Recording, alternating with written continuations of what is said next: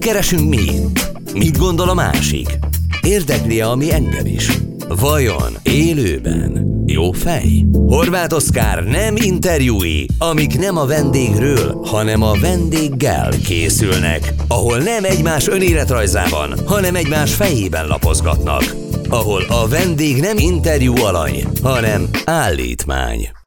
Szervusztok, kedves hallgatók, ez az élőben jó fej, ahol a vendéggel beszélgetünk, nem a vendégről, a témáról beszélgetünk, hogy mit gondol, hogyan viszonyul valamihez számomra, ez jobban megismerteti az illetőt, mint a, a múltja vagy a története, de ugye a véleménye és gondolatai azok a múltjából és a véleményéből, vagy a, a, a történetéből következnek. Mai vendégem Köböl Anita, az ATV és a Spirit FM műsorvezetője. Szia, köszönöm szépen a meghívást, köszöntöm a kedves hallgatókat hallgatókat és a nézőket.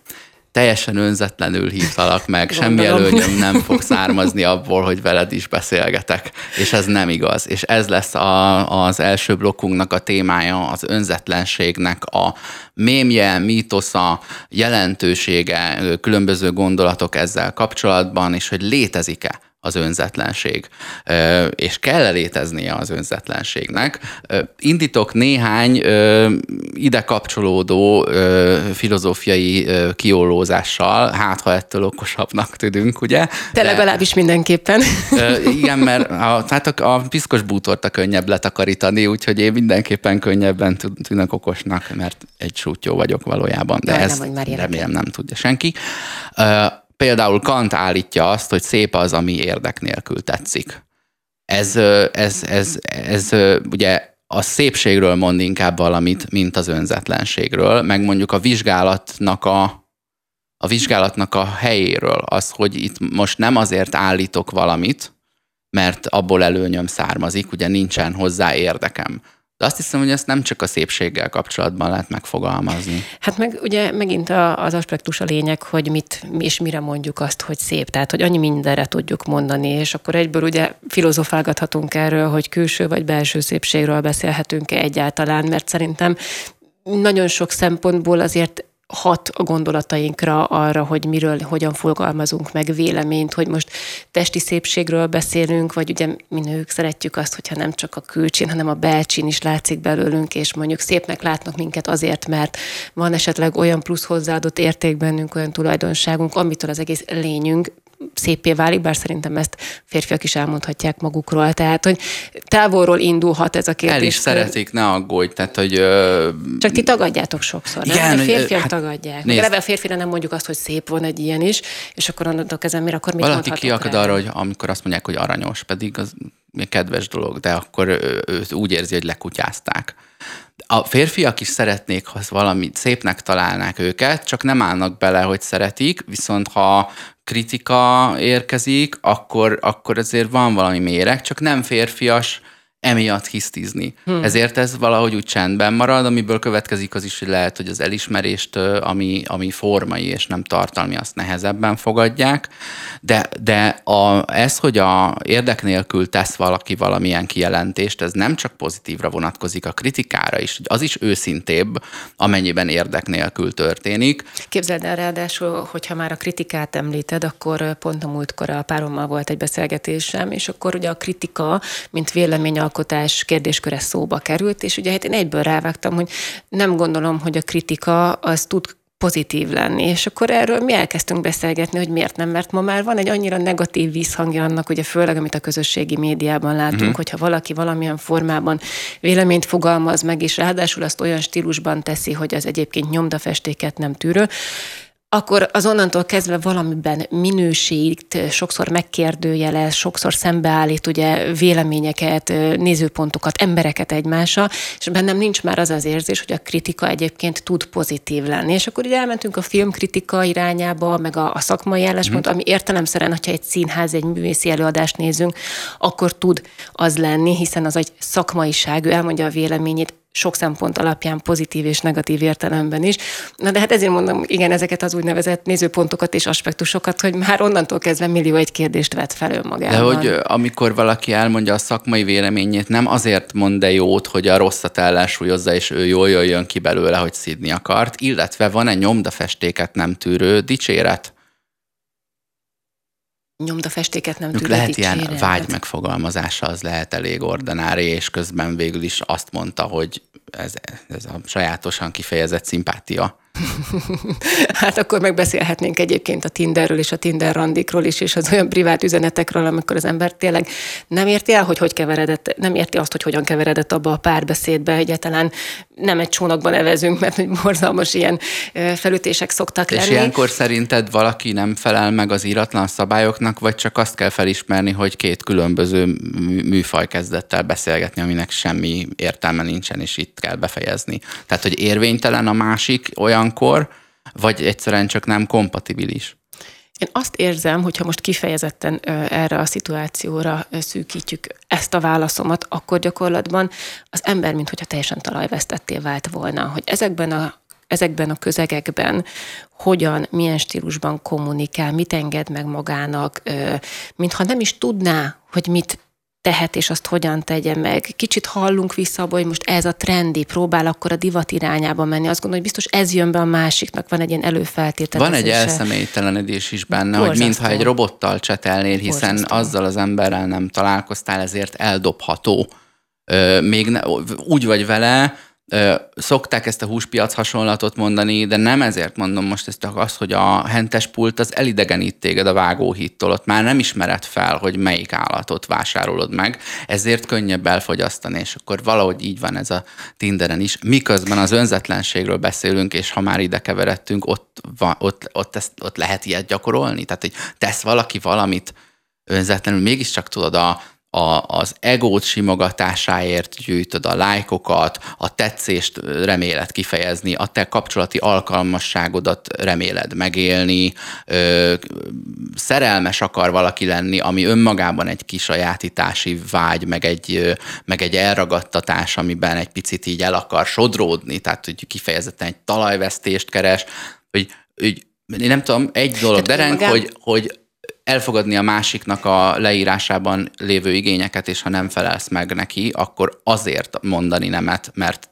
te nem feleltél meg, tehát hogy tiszteletben tartani, amit, a, amit az illető keres. Nem, hát hogyha a két opció közül kéne választanom, amit ugye itt felkínáltál nekem választási lehetőségként, akkor azt gondolom, hogy ma már nem ismerik az emberek azokat az íratlan szabályokat, amik a másik tiszteletéből adódnak. Tehát, hogy te azt a másikat megtiszteled a figyelmeddel, a kérdéseiddel, az érdeklődéseddel, hanem olyan dur bele, bum, hirtelen egy oda nem illő szituációt teremtve, miközben egyébként elméletileg én azt gondolom, hogy ezen a felületen például, amiről beszéltünk az imént, ha a pártalálás vagy a társtalálás lenne a cél, akkor annak igenis birtokában vagyunk, hogy ez hogyan működik, vagy elvélben hogyan kéne működnie.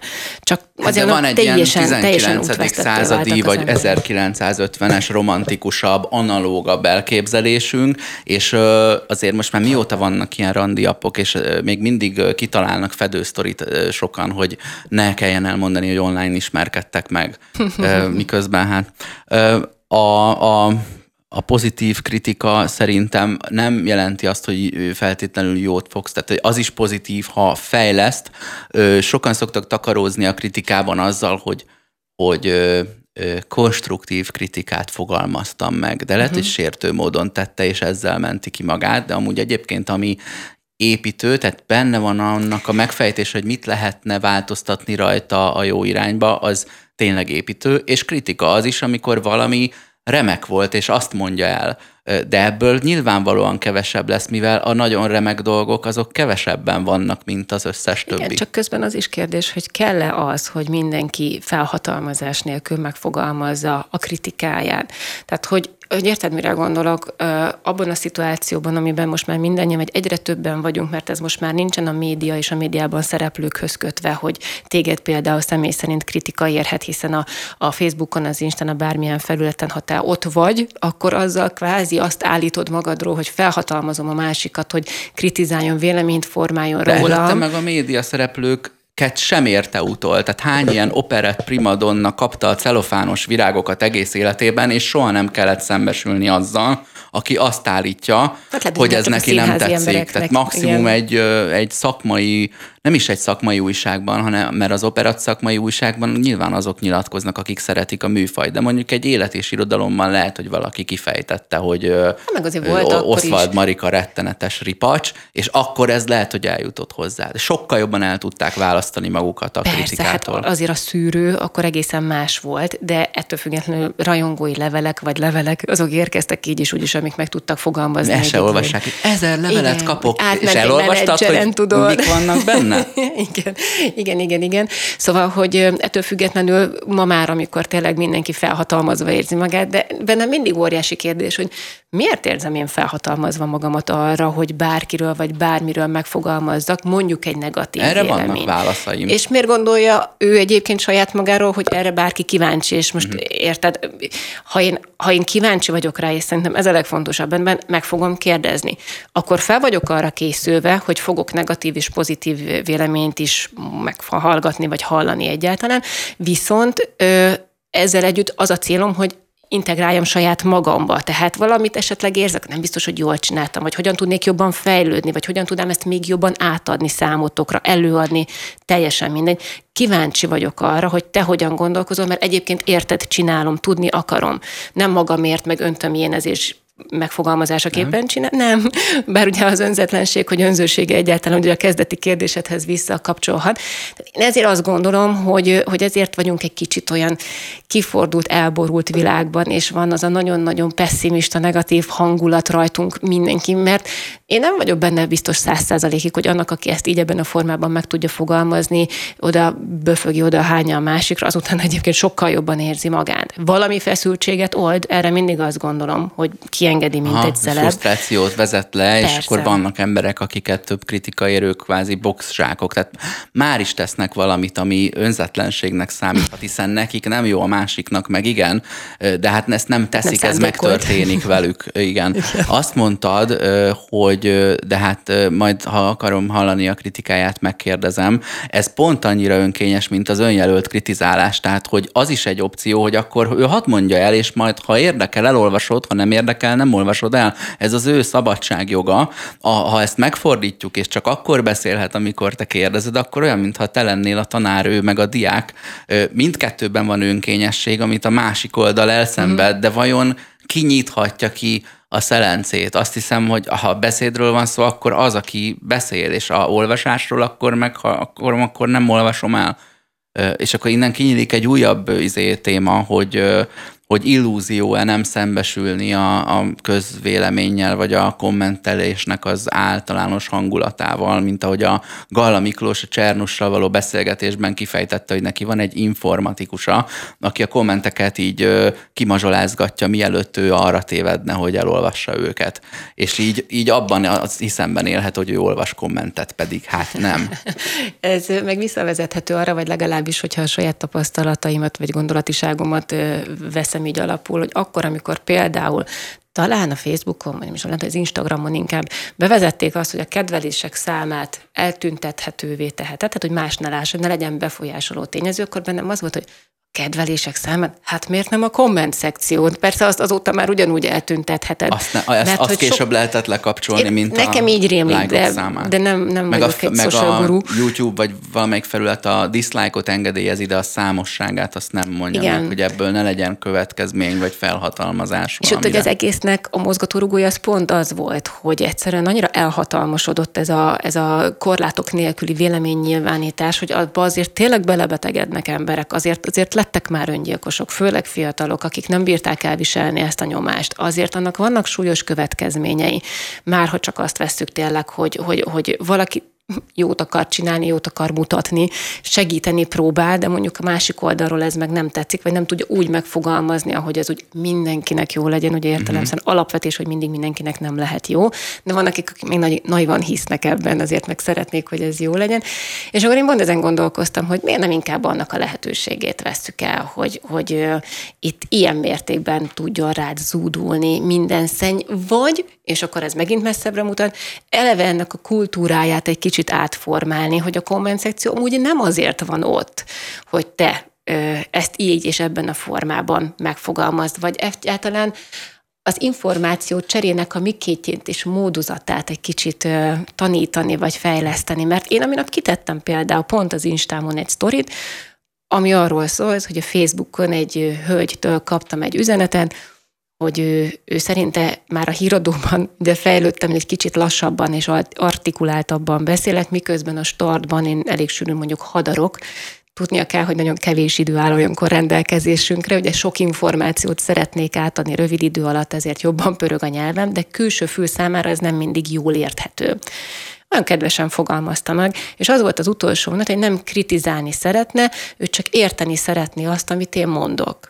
Uh-huh, tehát kíváncsi Tehát, hogy, hogy ő, ő azért ennek finoman tompította a súlyát azzal, hogy ő, ő nem rugott uh-huh. belém egyet, nem, nem éreztem azt, hogy ő szakmailag engem minősítene, és tökre el tudtam fogadni, és csak annyit írtam neki, hogy rendben ígérem, hogy erre jobban fogok figyelni. És ez egy kritika volt, benne volt, hogy hadarok, hogy nem érti, amit mondok, hogy jobban oda De úgy fogalmazta meg, hogy nem arról szólt, hogy ő ezt jobban csinálná, Pontosan. hanem hogy jót akart vele, amit ö, amúgy nehéz észrevenni, meg feltételezni mondjuk a, akár az előbb a, mondjuk a youtuberekre visszatérve, hogy ennyi szereplési vágy között ö, az ember kap egy reflexet, hogy itt mindenki csak szerepelni akart, és aki aztán tényleg jót akar, vagy segíteni akar vele, ö, ami még általánosan is kételkedem, hogy, hogy, csak, hogy szintisztán erről lenne szó, de azt is nehéz észrevenni, hiszen beállítottál arra, hogy na ez is szerepelni akart, az is szerepelni akart. És amikor valaki épp önzetlenen, akkor észre sem veszed. Uh-huh. Visszatérve az önzetlenségre, Na, van egy ilyen felvetés, nem a saját gondolatom, mi van, ha az önzetlenség, önfeláldozás valójában negatív, élettagadó eszmények, és végső soron az aszketikus ideálhoz vezetnek, a semmi akarásához, nihilizmushoz, mint viszonyulási módhoz. Tehát van egy ilyen felvetés, hogy a, az önfeláldozást, amit mi eszménynek, erénynek ö, hirdetünk, de mi van, ha szükségtelen? Mert ugye itt a kérdés szerintem az, hogy hány ember ö, élvezi a hasznát annak, hogy magadból feláldoztál valamit. Hát, és kell-e magadból feláldozzál valamit, vagy miért nem az adja a hiányterméket a többieknek, akinek az nem hiányt és szenvedést okoz, hanem akinek többlete volt. Ugye van ez a van ez a mártírság, van a win-win, hogy tulajdonképpen, és talán ebből van a legtöbb, hogy érdekből adok neked jót, de miért is baj az? Különben kevesebben adnának, mert ilyen az ember, hogy egy picit falánk, ö, irigy, ö, kapzsi, nem tudom. És akkor, ö, és akkor van az, hogy, hogy számomra ez neutrális, de másnak jó. Tehát, hogy hagyod, hogy lemásolják a kidolgozott érettségi tételeidet, azzal te nem buksz az érettségén, ők viszont nyernek, hogy ez például miért volna baj, és akkor és ez lenne egy ilyen optimum, mert ez ez még fel se veti az önzetlenség kérdését, mert nincs mit veszíts rajta, csak a másik nyerte, már elvégezted. Nem az van, hogy bérmunkában megcsináltad, vagy rabszolga voltál, ez neked is jó volt, te ezzel kész vagy, és hajrá, tanulj ebből. Én lerövidítettem, három oldal olvasd el. És amúgy szerinted az van, hogy a mai világban hiányzik az önzetlenség, vagy az önzetlenségnek ez a fajtája? A szintiszta önzetlenség az, az egy ilyen szentség, és szerintem rengeteg apró dolgot lehet, önérdeket lehet találni egy másnak egyébként hasznos tettben, és ezt azt hiszem, hogy keressük is, és önzőok, önzőokból keressük azért, hogy nekünk ne kelljen jót tenni, mert lám a másik is csak érdekből tette, ezért én lehetek rossz.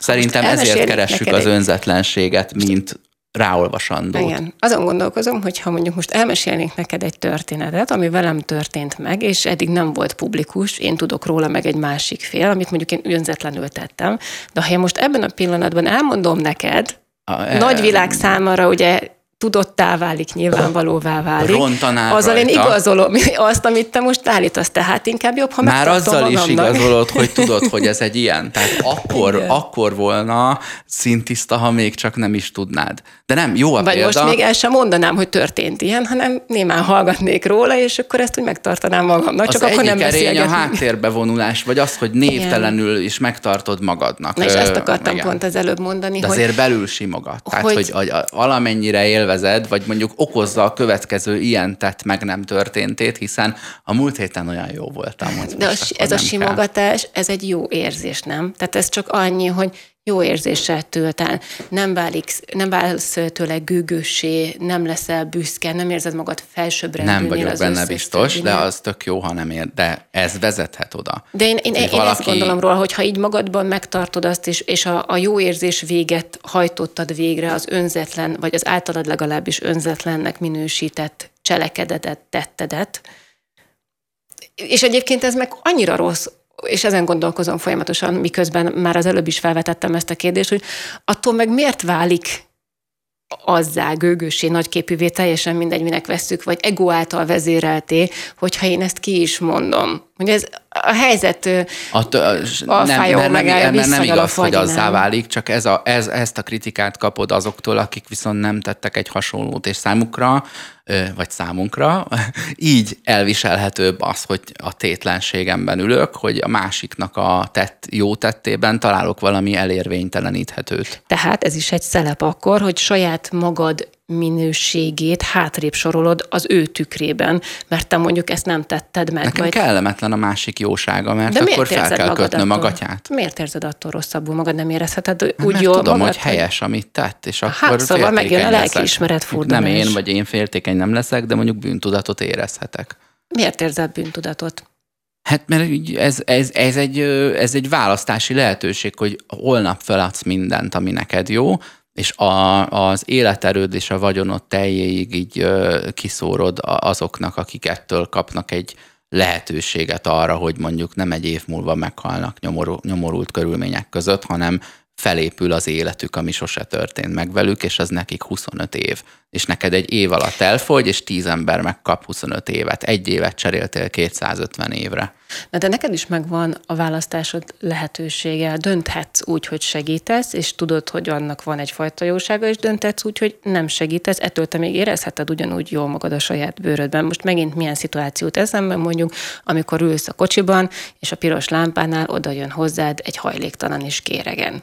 Hát hányszor és hányszor van olyan helyzet, hogy adsz, nem adsz, néha adsz, sosem adsz. Ha adsz, miért adsz? Én ezeket például folyamatosan szoktam magamban mérlegelni, és akkor egyik pillanatban érezhetem magam nagyszerű embernek, de a másik pillanatban meg egy nyomorult vagyok, mert éppen nem adtam, és akkor hol van megint az igazság? De amikor adtam, akkor azért adtam, mert azt láttam rajta, hogy így élheti vélhetően a teljes életét, hogy, hogy mondjuk nem a maffiának az áldozata, és van, kell majd neki azt a pénzt továbbadni, vagy azt látom, hogy tényleg a boltba fog bemenni, és nem az italboltba például. Tehát, hogy és akkor ott megint minősítem saját magamat, és akkor az egyikben jó vagyok, a másikban már azért kevésbé vagyok jó, nem? Meg ez egy olcsó jegy, amikor 200 forintért megveszed magadnak a karácsonyi nyug- nyugalmadat, hogy akkor december 17-e körül ö, lehúzom az ablakot, és kiveszek az ilyen marék apró pénzből egyet, és utána ki, ugye ki meddig érzi jól magát, hogy vagy az van, hogy a, már amikor adott tudod, hogy ez semmi nem változtat Igen. ez csak a, ez csak a gesztus,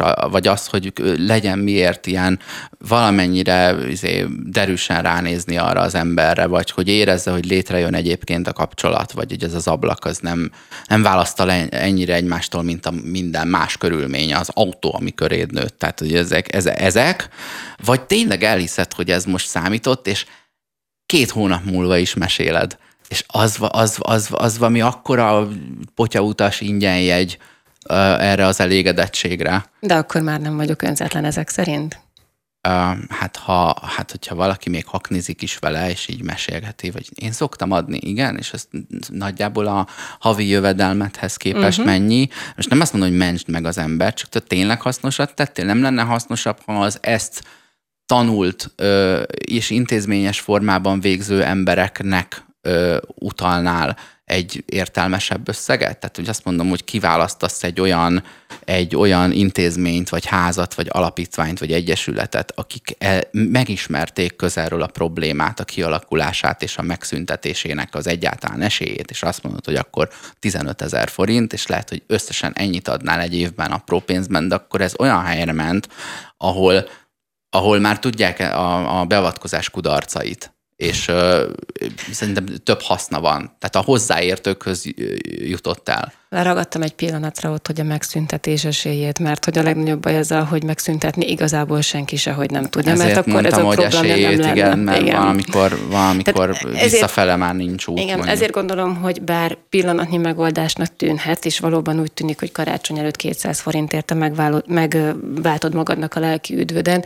de, de ilyenkor jön a képbe az az egyébként közhelyesnek tűnő gondolat vagy mondás ilyenkor, hogy oké, okay, de ha én nem teszem meg, akkor ki fogja, akkor senki nem fogja, de ha én megteszem, és megteszi a másik is kicsiben, a sok kicsi sokra megy el alapján, akkor azért azt gondolod, annak az érzetét kelti benned, hogy tettél valamit annak érdekében, hogy ez jobb legyen. Tudod, hogy nem fogja megoldani az életét, nem lesz ettől még háza feje fölött, vagy nem fog jobb egészségi állapotba kerülni, sőt, még az is lehet, hogy tényleg utána a felesre költi, mert éppen neki az adja a pillanatnyi boldogságán, de, de ettől függetlenül az érzés maga, hogy tettél valamit, az szerintem jó, és ez fontos, és ez tök jó, hogyha te magadban ezt a megfelelő fiókba tudod eltenni, és, és azt érzed, hogy bár piciben, de tudtam valamit azért tenni, hogy pillanatnyi boldogságot tudjak neki, vagy jó érzést adni. Hm. De lehet, hogy ebben én gondolkozom naivan, tehát hogy teljesen el tudom fogadni, ezt, ó, hagyd már, mint magyarázó itt kicsinálni. De én, én, például, én például szeretem ezt az érzést. És közben ott van az, hogy mondjuk édesanyaként ugye minden erőmet, minden forrásomat arra fordítom, hogy már most majd neki legyen jó, még csak nem is saját magamra. Na ez talán szerintem az egyik mondjuk úgy legönzetlenebb állapot, de hát aztán lehet, Ebbe hogy, érdemes belemenni, hogy, hogy kiderül, hogy nem is önzetlen a szülőség. az önzetlensége, vagy nem a vállalás, hanem a, a gondos nevelés, inkább azt mondom. Tehát, hogy, hogy az, hogy vállaltam, és utána nem foglalkozom vele, akkor az, az nem egy vállalás. Nagyon és, jó egy, témát és kifejezetten önző. Tegnap pont erről beszélgettünk a barátnőmmel, és, és nagyon-nagyon, nekem van gyermekem, neki nincsen gyermeke egyébként. És amikor kimondom azt, és sokan nem szeretik ezt hallani, de én, én tök egyértelműen kimondom azt, hogy szerintem nem mindenki való például szülőnek. Nem mindenki jó szülő. És a legszomorúbb ebben, hogy, hogy ezt ugyan nem ismerik fel magukról az emberek, nem is hagyják nekik felismerni, tehát hogy ez nem egy érvényes választás a legtöbb ember szemében. Ugye hány, a, az így áll még egy felestel hasonló ö, számosságúan hangzik el az, hogy és mikor lesz unoka, mikor tudok gyerekezni, nem gondoltatok-e már a egy óriási nyomás van úgy, hogy az meg nem áll vizsgálat alatt, hogy hányan voltak alkalmasak. Én speciál kétségeket ö, hordozok azzal kapcsolatban, hogy én vállalhatnék, vagy vállalhattam-e volna gyereket, hogy én egy ilyen 20 vagy ennél hosszabb évekig tartó feladatban minden pillanatban tényleg elérhető és támogató tudok-e lenni, ha egy, ha egy kutyával kapcsolatban nem, nem gondoltam ezt, hogy ez a... De hát ne, nem is tartom egyformának a két megoldást, mert tehát a... Miattam ne Lehet, hogy a gyereknél igen, és a kutyánál nem tudnék megfelelni, és érezném a különbséget. Én nagyon sokszor visszavezettem azt, hogy nekem volt egyébként két kutyám, és hogy a, mit tudom én, nullától három hónapos időszakig visszaszoktam vezetni, hogy a kutyanevelés és a gyereknevelésnek egyébként milyen közös aspektusai vannak, és nevező, és hogy abból Ott is egyébként héttel kell szorozni? az évek számán, csak ahogy öregedsz, meg ahogy hullanak a hajszálaid menet közben. Na de az, hogy te például megérkezel ebbe az állapotba, hogy elgondolkozol ezen, az szerintem egy baromi fontos kérdéskör ebben az egészben. És pont a barátnőmnek ugye az volt a válasza, hogy na, ő például úgy érzi, hogy az ő szülei nem voltak szülőnek alkalmasak, és mondtam, hogy na akkor most álljunk meg egy pillanatra. Mert ha viszont ez így van, akkor te most nem ülnél itt velem szemben, akkor, te most, akkor én most nem beszélgetnék veled, akkor te most nem lennél az én barátnőm. Tehát, hogy, és nem lennél egyébként annyira fontos szereplője az életemnek, mint amennyire.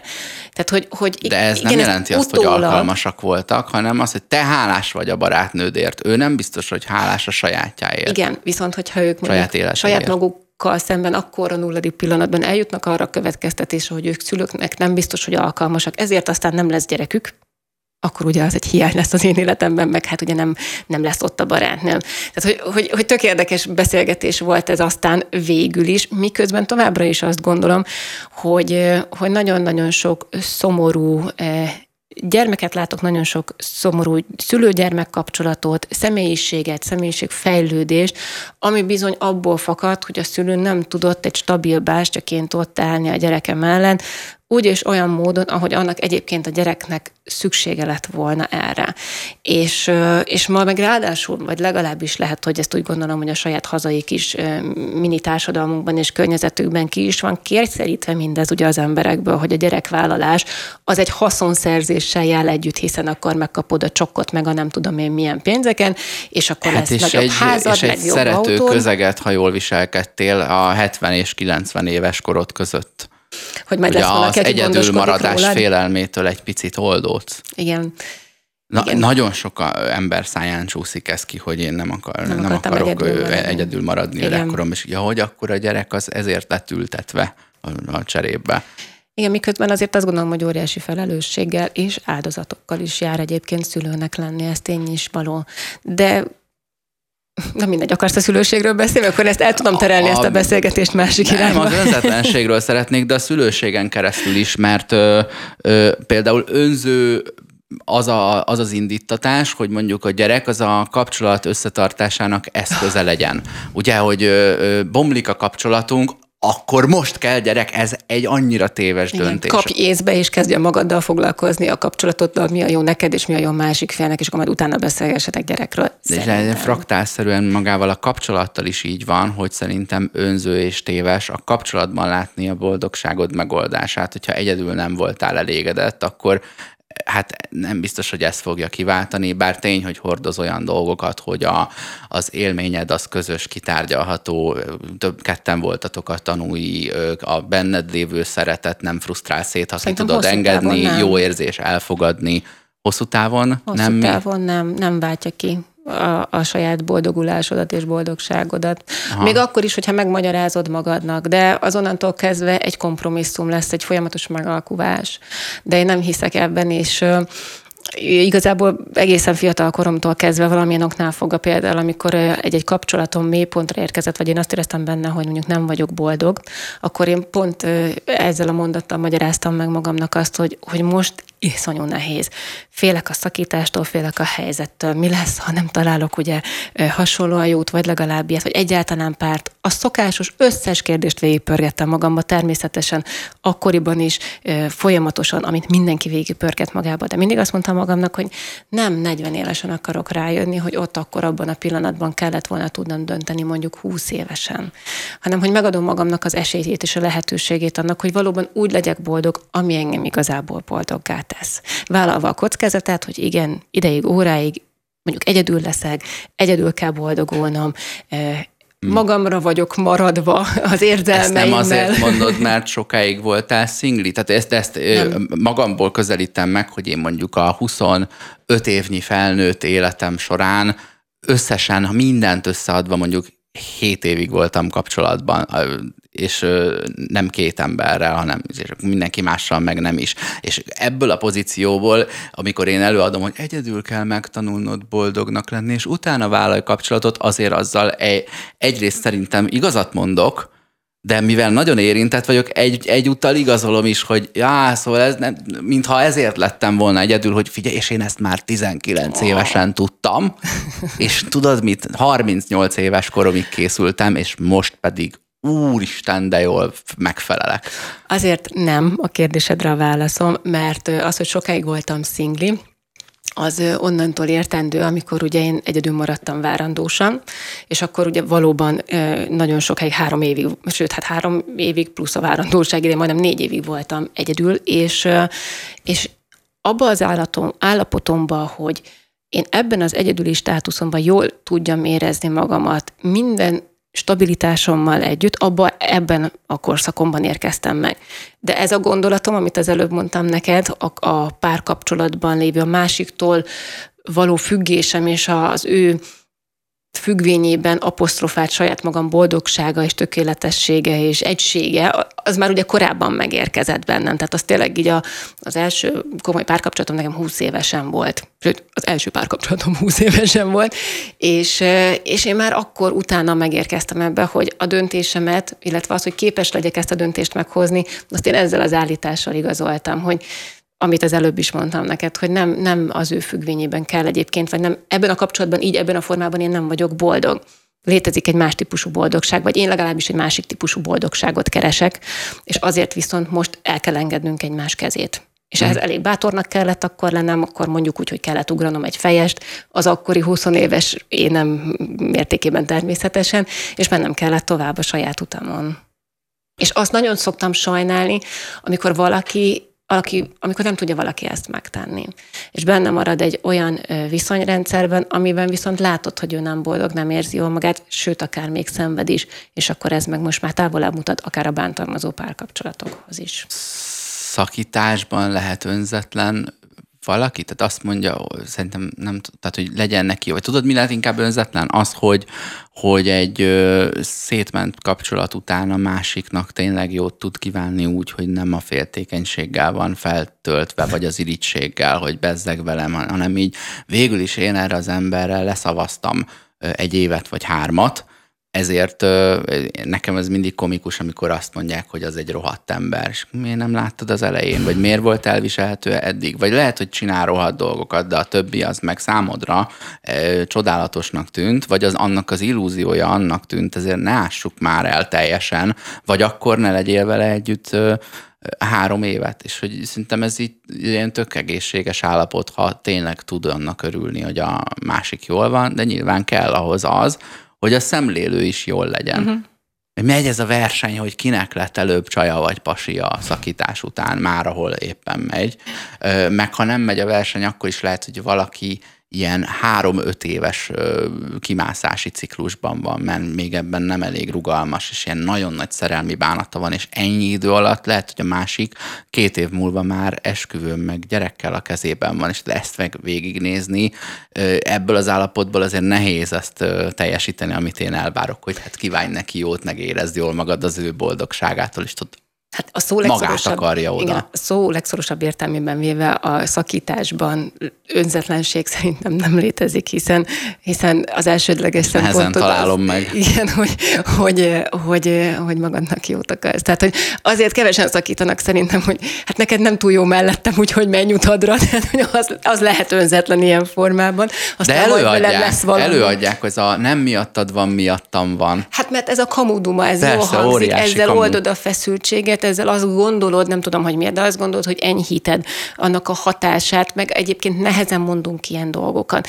Valójában én abból indulok ki, hogy nem célod megbántani a másikat, nem célod fájdalmat okozni neki már egy eleve fájdalmas szituációban, hogy ti most külön fogtok válni mert vannak azok a szerencsés párok, akiknek ez úgy alakul, hogy, hogy mind a ketten eljutnak vélhetően egyszerre arra a pontra, hogy ez így együtt már nem működik párként.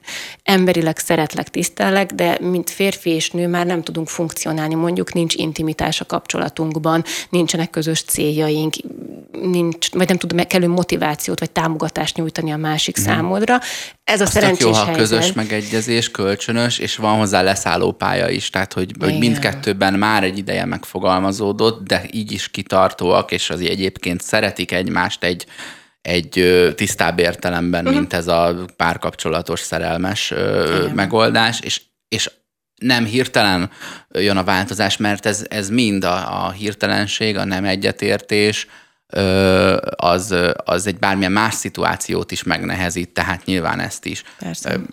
Múltkor fejtegettük egy önkényes mérvadó adásban, hogy vajon kinek sikerül jól elválni és tényleg valami húsz olyan faktor van, ami közül, ha egy-kettő fennáll, akkor már szinten nincs is esélyed.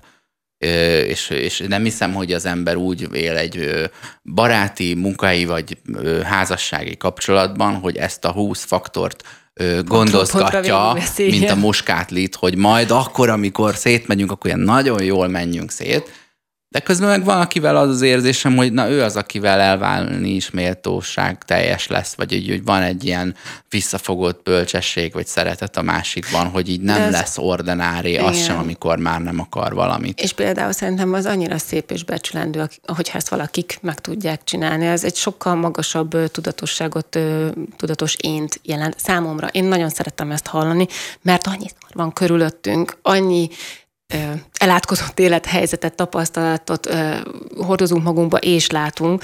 Rendkívül módon el szokott szomorítani az, amikor egykori házastársak például nem tudnak úgy elválni, hogy az ne a gyermeken csattonjon. És viszik előre a dühüket, a sértettségüket. Miért lehet úgy? Lehet, hogy ne lehet. Egy példa volt a családunkban, ahol, a, ahol azt mondták, hogy a gyerek miatt nem válnak el, és a gyerek megkérdezte meg végül, hogy miért nem váltok el? Legnagyobb butaság szerintem. De végül, végül így azt hiszem, hogy jól, jól viselte, de ez nem tudom, vizsgálhatatlan, mert hát ők meg összejártak utána ö, feleségestől, mindenestől, tehát hogy ott, ott valaki ezt a, a gyerek körül a családot hajlandó volt nem megszüntetni az ellenérzései ellenére. És de szerintem lehet, az onnantól kezdve egy mérgező közeg lesz, nem? Tehát, hogy, hogy, hogy toxikus Valakinek, hiszen, igen. igen. Lehet, hogy nem a gyereknek, hanem mondjuk az egyedül maradt férnek, vagy az egyedül maradt feleségnek, tehát valamelyik fél, vagy akár az új házastársnak, aki folyamatosan azon filózik, hogy de hát nekünk nincs közös gyerekünk, nekik van, ők egy életre nem is a sajátjukra, a gyereküknek az életéig terjedően kötöttek megállapodást, míg én csak épp itt vagyok még valameddig. És akkor elkezd kattognia, hát talán egy gyerekkel rámenthetnék a pozíciómra, amit az előbb kitárgyaltunk. Másik önző érdek, de önzetlent is meg fogok fogalmazni a, a gyerekvállalással kapcsolatban, ez a génjeim továbbörökítése, tehát az alapvető ösztön, az evolúciót működtető ösztön, az, hogy minél, minél jobb mixet válasszak, tehát akivel az én izé, szaporodásom az, az hozzám képest egy előnyös utódot fog, de ezt így kiszagolod, nézed és társai. Hát a megfogalmazásaidat, de, de hát így az állatvilágban ezt, ezt csináljuk. A növények nem választanak párt, az állatok viszont igen, és mi, áll, mi állatok vagyunk ilyen szempontból. Annyiban vagyunk emberiek, hogy épp tudunk beszélgetni róla. Hát mindannyian eljárjuk, ha magunk is pávatáncát előtte, az biztos, de... az, a, az, ön, az önfeláldozó viszont, hogy én azért azt látom, hogy amikor onnantól, hogy valakinek gyereke van, és tényleg ő gondozza, onnantól a saját alternatív valósága megszűnik, az a saját élete, ami gyerek nélkül lett volna. Tehát így ez tényleg a, a, onnantól a gyerek életét éli. És akkor azt mondom, hogy 30 évesen szült, akkor ő 30 évet élt saját magának, és onnantól többségében a, a gyerek életének a lehetőségeit alakítja ki, és szerintem ez sem önzetlen, hiszen rengeteg szeretetet kap vissza, demózhat vele, hogy ő jó apa, jó anya, de miért vagyunk irigyek arra, hogy kap egy visszacsatolást és egy ilyen lelki fizetséget azért, mert jól végezte el a munkáját. Legyünk inkább irigyek arra, amikor úgy kap ilyet, hogy nem jól végezte el a munkáját, hogy valaki úgy büszkélkedik azzal, hogy szülő, hogy egyébként rettenetes szülő, bár azt gondolom, hogy senki nem tökéletes szülő. Tehát mindenki hagy a gyerekben valamilyen személyiségjegyet, ami egy defektus. Ez nem azt jelenti, hogy hogy rohadék, de hogy senki nem felelt meg igazán, és akkor emiatt viszont bárki belekezdhet. Iszonyúan nehéz feladat egyébként. Tényleg, őszintén mondom, hogy ez egy nagyon-nagyon-nagyon nehéz feladat, és egy folyamatos önreflexő, egy folyamatos mérlegelés a saját magadnak, hogy jól csinálod, de ha ezt csinálom, azzal teszek-e jót, vagy ha másképp csinálom, azzal fogok-e jót tenni. Tehát ez tény és valóban száz százalékig igazad van, és nincs tehát nincs, nem létezik tökéletes szülőség. Ez, ez, ez egyértelmű, mert nem tudsz te magad sem mindent tökéletesen csinálni, a mindennapokban sem. Viszont még egy gondolatot hadd mondjak ahhoz, amikor azt mondtad, hogy csak addig éled saját magadat, vagy a saját létezésedet, ameddig szülővé nem válsz. Én azért erről egy picit másképp gondolkozom. Én azt gondolom, hogy akkor rákerülsz egy másik vágányra, de abból, abban a szituációban te, te maradsz csak kiegészülsz, és, és lesz egy plusz olyan élettered, amiben szerintem akár még egy magasabb rendű szinten is tudsz funkcionálni, még belőled is még jobbat, meg még többet tud majd kihozni. Hát, vagy kihozhatja még rosszabbat is természetesen, mert az állandó készenlét, a feszültség, a terheltség azért az, az ki tud hozni olyat az emberből, amiről lehet, hogy addig még ő maga sem tudott, hogy benne van. Bár jó érzéssel, hogyha kellő ismered saját magadat, amit azért kevesen tudunk elmondani magunkról, mindannyiunkban van bizonyos mértékű bizonytalanság megkérdője, de akkor azért jó érzéssel meg tudod, vagy fülön tudod csípni azokat a pontokat. Én például tudom magamról azt, hogy azért elég türelmetlen tudok lenni meg úgy megvannak az elképzelésem az élet dolgairól, meg úgy szeretek a saját fejem után lenni bizonyos dolgokban. Ezért nekem az, hogy egy olyan szituációban, amikor a gyerek éppen az én szándékom ellen cselekszik, legyen az csak egy sietős reggel például, amikor én tudom, hogy mondjuk időpresszióban vagyok, és oda kell valahova érnünk, neki meg még millió más teendője van természetesen a gyurmával, a festékkészlettel és a rajzpapírral, és, és van egy sürgető külső tényező, ami ugye rám is had, és hogy ne durranjon el az adam, agyam, ne rajta csattanjon, ezért nekem azt szigorúan, folyamatosan kezelnem kell saját magamban, meg kell találnom a módszereit annak, hogy őt hogyan ösztökéljem arra, hogy induljunk el, neki milyen ö, csereüzletet tudok ajánlani, hogy miért lesz jó az, hogyha most elindulunk, tehát hogy amúgy szórakoztató Hogy nem önzetlenül engedelmeskedjen, hanem legyen neki benne valami érdeke. Hát igen, az nem tud érdek nélkül lenni, de egy egészen pici babánál ez még nem tud az lenni, persze. Na, szóval, hogy ezek, ezek egyébként szerintem nagyon jó dolgok, de ehhez fejben folyamatosan ott kell lenni.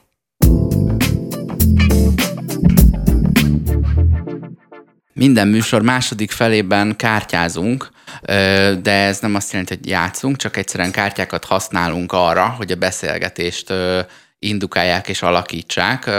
Van egy kék és van egy piros pakli kártyám. A kék kártyán olyan témák vannak, amik, amik hát engem foglalkoztatnak, úgy érzem, hogy lehet róluk jól beszélgetni.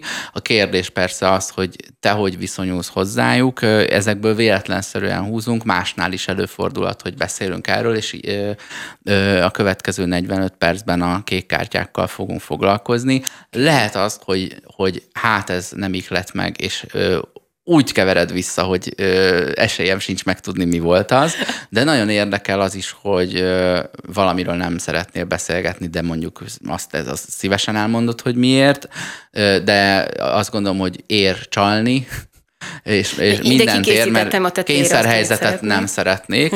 Lehet, hogy valamiről beszélünk négy percet, lehet, hogy valamiről meg negyvenet, úgyhogy ö, ö, nem kell megfelelni, semmi kényszer nincsen, itt nem a műsor, hanem a téma uh-huh. az, ami, ami előnyt élvez, vagy az a prioritás, hogy ahhoz addig nyúljunk hozzá, amíg uh, tudunk újat mondani, vagy újat felfedezni magunkban. Jó, nekem nagyon tetszett ez a megoldás, és nagyon büszke vagyok magamra egyébként, hogy kibírtam, hogy nem nézek bele ezekbe a kártyákba, mert ilyenkor azért van az emberben egy nyomás az interjúknál, szeretem azt, hogy mondd el hirtelen a kedvenc, vagy a legjobb bármi szituációt élmény, csak hogy sok hatás alatt azt se tudod hirtelen, hogy mit mondjál, hát és most magamból kikényszerítem ezt. bölcsességed utána, mert két órával később jössz rá, hogy ú, mit kellett volna még mondani. Igen. Hányszor van ilyen? Hányszor van ilyen, de én most kikényszerítettem magamból azt, hogy tényleg nem néztem bele, és hogy Nagyon ebben legyen egy spontán, és megkeverem, jó, hogy még a nézők jó. is azt lássák, Tényleg hogy nem ez. Nincs, Mindegyiken ugyanaz van. Kösz, hogy ezzel segített, és azt is kösz, hogy előre elküldted a kártyákat, hogy meg tudjam nézni. Hányat kell húznom egyébként, vagy folyamatában húzom, Folyamatosan, tehát hogy érezzük, és ha gondolod, például megtörheted az én beszédemet azzal, hogy Ó, de hát nem is ez a téma. nem, én szeretlek hallgatni egyébként. Félek, hogy nehogy abba a hibába essek, hogy mivel szeretlek hallgatni, hogy hagyom, hogy te beszélj, és igazából csak itt, itt ülök, mint annó végvári Tibia Frisbee nem, vagy hogy is volt ez, hogy egy ilyen biodíszlet lesz belőlem a végére. Én azt szeretem, ha félbeszakítanak valahol, tehát nem egy szó ah. után, de akkor jut mindkettőnk kifejezéshez, és ezt hangsúlyoznám, hogy ez egy nem interjú, mert hogy biztos észrevetted, ami eddig történt, történt, hogy a téma van előtérbe helyezve, amihez viszont így az a legjobb, ha ugyanannyit teszünk hozzá mind a ketten. Tehát engem azon keresztül érdekelsz, amit gondolsz észrevettem. Elmondhatod, hol érettségiztél, csak azt Nem, nem, nem érdekel?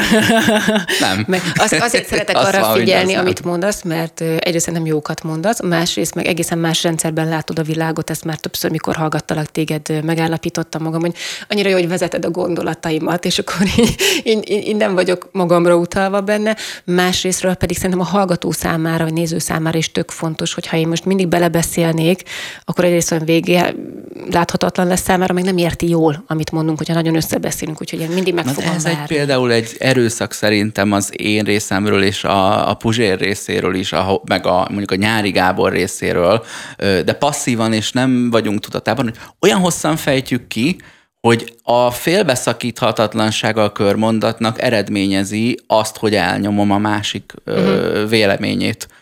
És én tudok róla, hogy ilyen nyolc zárójeles mondatokat teszek, és írásban időnként törekszem, amikor esetleg szerkeztek valamit, amit leírtam, hogy ez, a, ez az egy mondat, ez három is lehetne, és hány ember élvezi a hasznát annak, hogy így követhetőbbé válik, és ezt ilyen kötelességem megtenni, Na, egyszer, ha van rá lehetőség. Egyszer, ha jóvá hagyod, meg fogom mutatni a nagy nyilvánosságnak az e-mailt, amit küldtél nekem, hogy milyen témákat szeretnél ö, pedzegetni, és, fel, és úristen a kétségbe és hogy hogy fogok erre rácsatlakozni. Tényleg sok az info benne, és látszik, hogy egészen másképpen gondolkozom, mint ahogy mondjuk én gondolkozom, és úgy izgultam, hogy csak legyek képes helytállni ebben az interjúban, illetve ebben a nem interjúban, ebben a beszélgetésben. Na figyelj, van egy kártyám.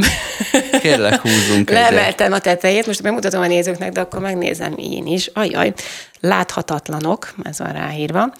A szállodában köszönnek a recepciósnak, de az munkaruhásnak nem. Gondolom itt az egyenlítés. Ez egy nagyon régi szöveg. De a munkaruhásnak nem. Az épületben köszönsz, az utcán nem. Hol a láthatatlanság határa? Ugye szembe jönnek olyan emberek, akikre ráköszönsz azért, mert megelőlegezel egy tiszteletet, vagy mert a komfortodat növeli, vagy mert olyan zárt tér, hogy jelezned kell a fegyvertelenségedet, mint mondjuk egy liftben. Állandóan köszöngetnek a liftben azért, mert ha közben megáll, az az ember fog újraéleszteni, vagy ő nem fog megtámadni. Egy, egy, kell kötni egy békeegyezményt a fél, arra a három emeletre, amíg együtt utaztok. Bár vannak olyan helyek, ahol nem köszönsz, még a plázában is köszöngetnek. Az irodaházakban mindig, uh-huh. azt veszed észre, a, a, mondjuk ha olyan házban laksz, ahol van lift és laknak mások is, ott meg, ott meg még szóba is elegyednek, mert szinte ugye a szomszédodra szükséged lehet egy, egy nem tudom, egy csipet só erejéig, vagy egy szemetes zsák, vagy egy sütőpapír, vagy valami, valami, vagy beázol, vagy nyaralás közben, vagy megeteti a macskát, vagy nem tudom, vagy együtt lesztek egy egyforma bajban. És akkor, akkor ez most szigorúan a köszönésre vonatkozik? Nem a köszönésre, hanem az, inkább az, a láthatatlanság, hogy az én megítélésem A köszönéssel szerint... kezdődik. Tehát azért a szállodát hozom példának, mert ott rengetegen dolgoznak úgy, hogy elmennek mellettük, mert velük nincs olyan nexusuk, mint még a hm. recepción köszönsz, a hiszen tőle elvársz valamit, aminél ott is leszel, ezért meg kell köszönnöd, míg a takarítótól is kapsz valamit többet, mint a recepcióstól, de nagyon sokan elsétálnak mellett, és aztán ott van mondjuk a, a fűtő mindenes karbantartó, akinek az egyenruhája az még inkább így beleolvad a háttérbe, és így hirtelen te leszel a, a vendég, és ő meg lehet, hogy ő is úgy gondol rá, hogy, hogy nem akarja, hogy köszöngessenek, mert állandóan arra a különbségre felhívják a figyelmet, hogy ő Na dolgozni van, te meg épp pihenni. Hogy ez státuszokról és szimbólumokról szól, alá és fölé rendeltségről innentől kezdve? Egy csomószor azt próbálom elkerülni, hogy, hogy ez erre emlékezt tetve legyen, és nem tudom, hogy a nyitottsággal elkerülöd-e, vagy pont azzal uh-huh. Hívott fel rá a figyelmet. Tehát mondjuk próbálj meg belehelyezkedni, te, te vagy a te vagy a karbantartó, általában neked van ö, szolgálati lift és lépcső, és tudod, egy, egy hotelben van egy egész hinterland, ami nem csak a vendég, az éttermi vendéglátás, hanem a, a szoba vendéglátáshoz is tartozik, és ott tényleg észrevétlenül mozognak, hogy úgy érezze minden lakó, hogy mintha otthon lenne, mintha nem szolgálnák ki, pedig de és ugye azt a benyomást próbálják kelteni, hogy abban a szobában még soha nem aludt senki, ha nincs nálad UV lámpa, akkor így ezt is nagyjából át is élheted. Mi ezt nem akarom tudni. és, és közben mondjuk áthelyezkedsz oda, hogy te ott dolgozol, és hogy érzed magad attól, ha rád sem köszönnek, mondjuk épp csinálsz valamit, vagy még tudod mit, legyél egy, én, én szinte félek megkérdezni valamit a, a spárban, hogy hol találom, mert mindig éppen pakolnak, áraznak, uh-huh. ő csinál valamit, és ö, ö, szerintem egy 9 perces teendője az 47 percig tart attól, hogy állandóan félbeszakítják. Lehet, hogy ő örül, ha hozzá sem szólnak, de nem a munkakörből, lehet, hogy a személyiségből, vagy a munka igen, de annak vannak azért adó. úgymond egyezményes jelei, amit azért jól tudsz olvasni, már pedig, hogyha vagy bármiféle emberi és társas kapcsolatban, akkor az, hogyha ő mondjuk jelentőség teljesen elfordítja a fejét, vagy a tekintetét, akkor abból te már jól le tudod szűrni, hogy hozzá, hozzá lehet-e szólnia, vagy sem.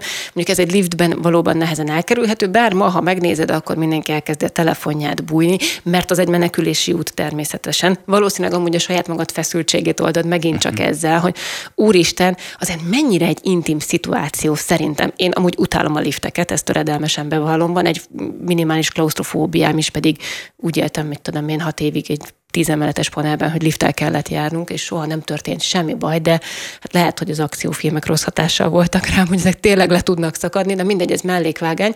Szóval, hogy, hogy rendkívül intim az a szituáció, hogy mondjuk be vagy kényszerítve, zsúfolva egy, nem tudom, egy kötőjel három négyzetméteres területre, egy zárt térben ráadásul, ahonnan nincsen menekülési És zsákba macska, hanem, hogy kivel. És Borza, bor, van, amikor ráadásul be is vagytok ugye egymás intim szférájába tolva, kényszerítve, mert mondjuk nincs két lépés távolság közöttetek, hanem még hatan rátok állnak, és akkor ugye tudjuk, milyen helyzetet tud ezt teremteni.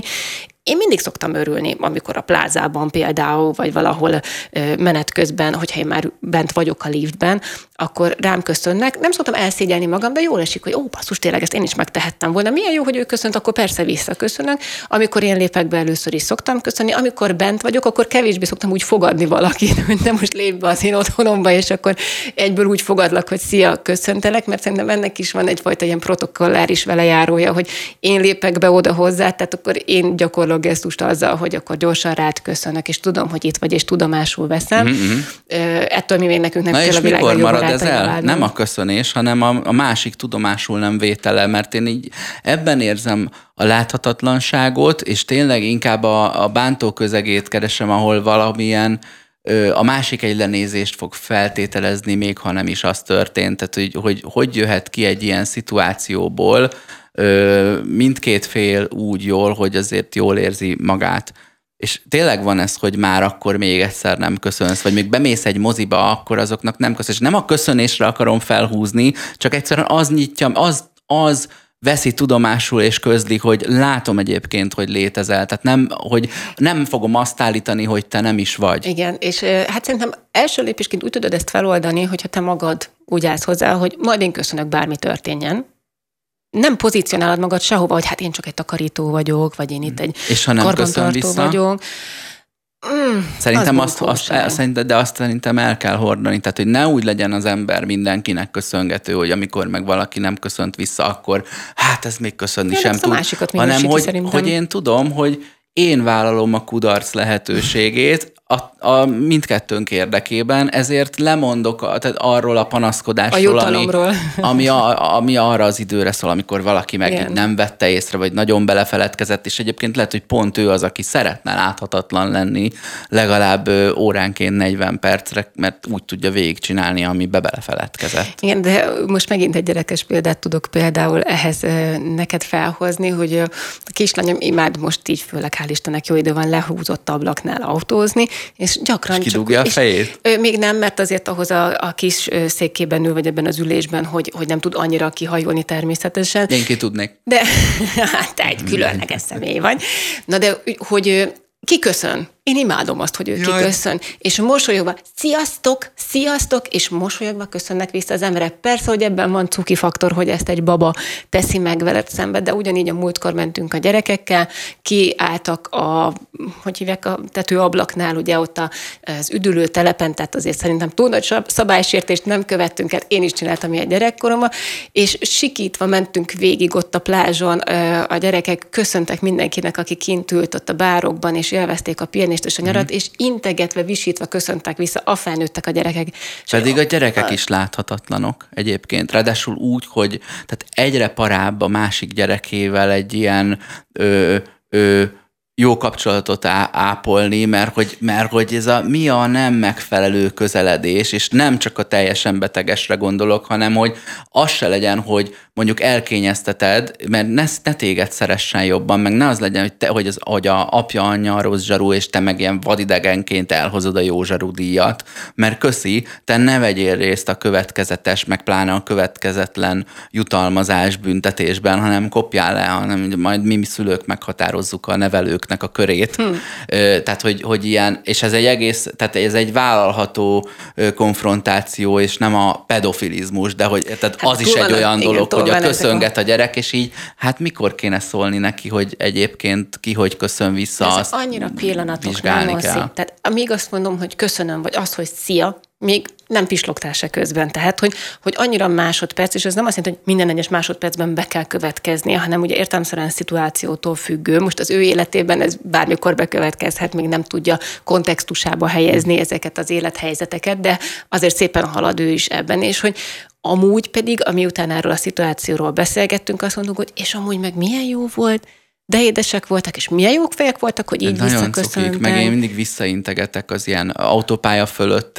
Igen, é, Emlékszem, is. amikor én voltam, Vagy aki a buszról, amikor integetnek le neked, nem, Meg az integetésben sétálsz. van egy ilyen bájos idétlenség a Forrest Gump óta, így érzem ezt, hogy de... még ha hülyén integetsz pluszban, tehát így tényleg hülyét csinálsz magad, hogy nem ez elő, hogy te vagy a második Erzsébet, hanem ilyen ne, Rajzfilmet csinálsz magadból, az olyan felszabadító. De mindenki Aha. számára egy másodperc boldogság, és pont erre a következtetésre jutottunk, hogy igazából semmibe sem kerül köszönni, jó kedvet okozni, egy jó érzést okozni abban a pillanatban a másik számára, láthatóvá tenni őt, mert lehet, hogy ő saját uh-huh. magát is láthatatlanként apostrofálja.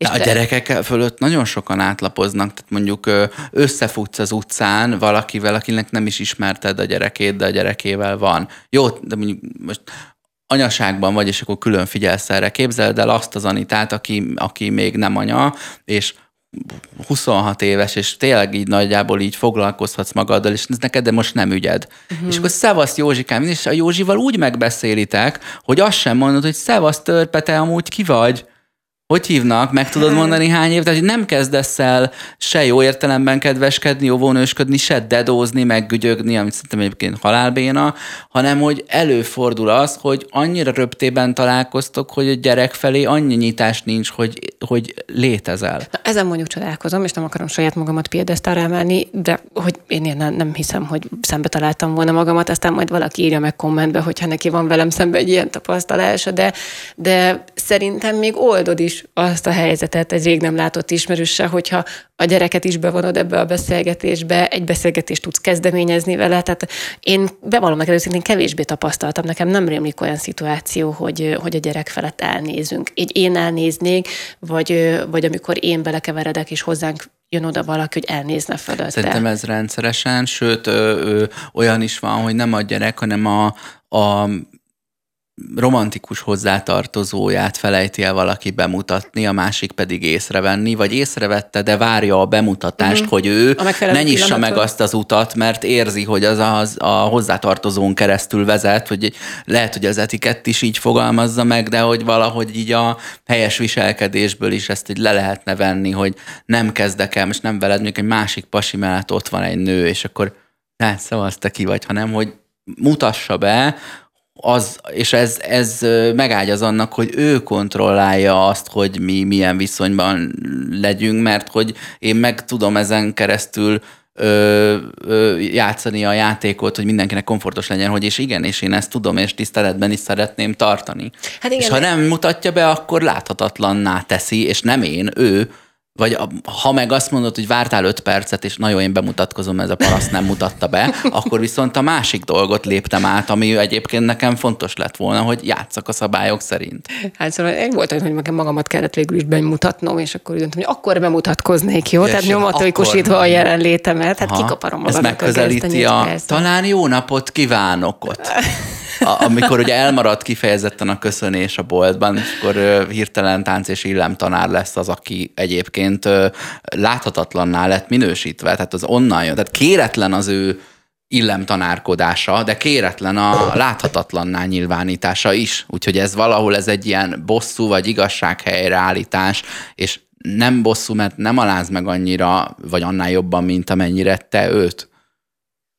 Hát ebben van egy tanító és okító jelleg, az biztos, de az nem teremt túl jó hangulatot ott hirtelen kettőtök közé. Hát eleve már... Nem, nem. Olyan fajéket beszúrod a kettőtök közé, és mondod, na, még akkor valamiféle rossz hangulat is lesz. Mit szólsz hozzá, hozzá hogyha húzok még egy kártyát, meg Kérlek, közben azt hiszem, lehet, hogy ezen el tudnánk menni ezen a vonalon más irányba is, de akkor használjuk már ezeket a kártyákat, jó?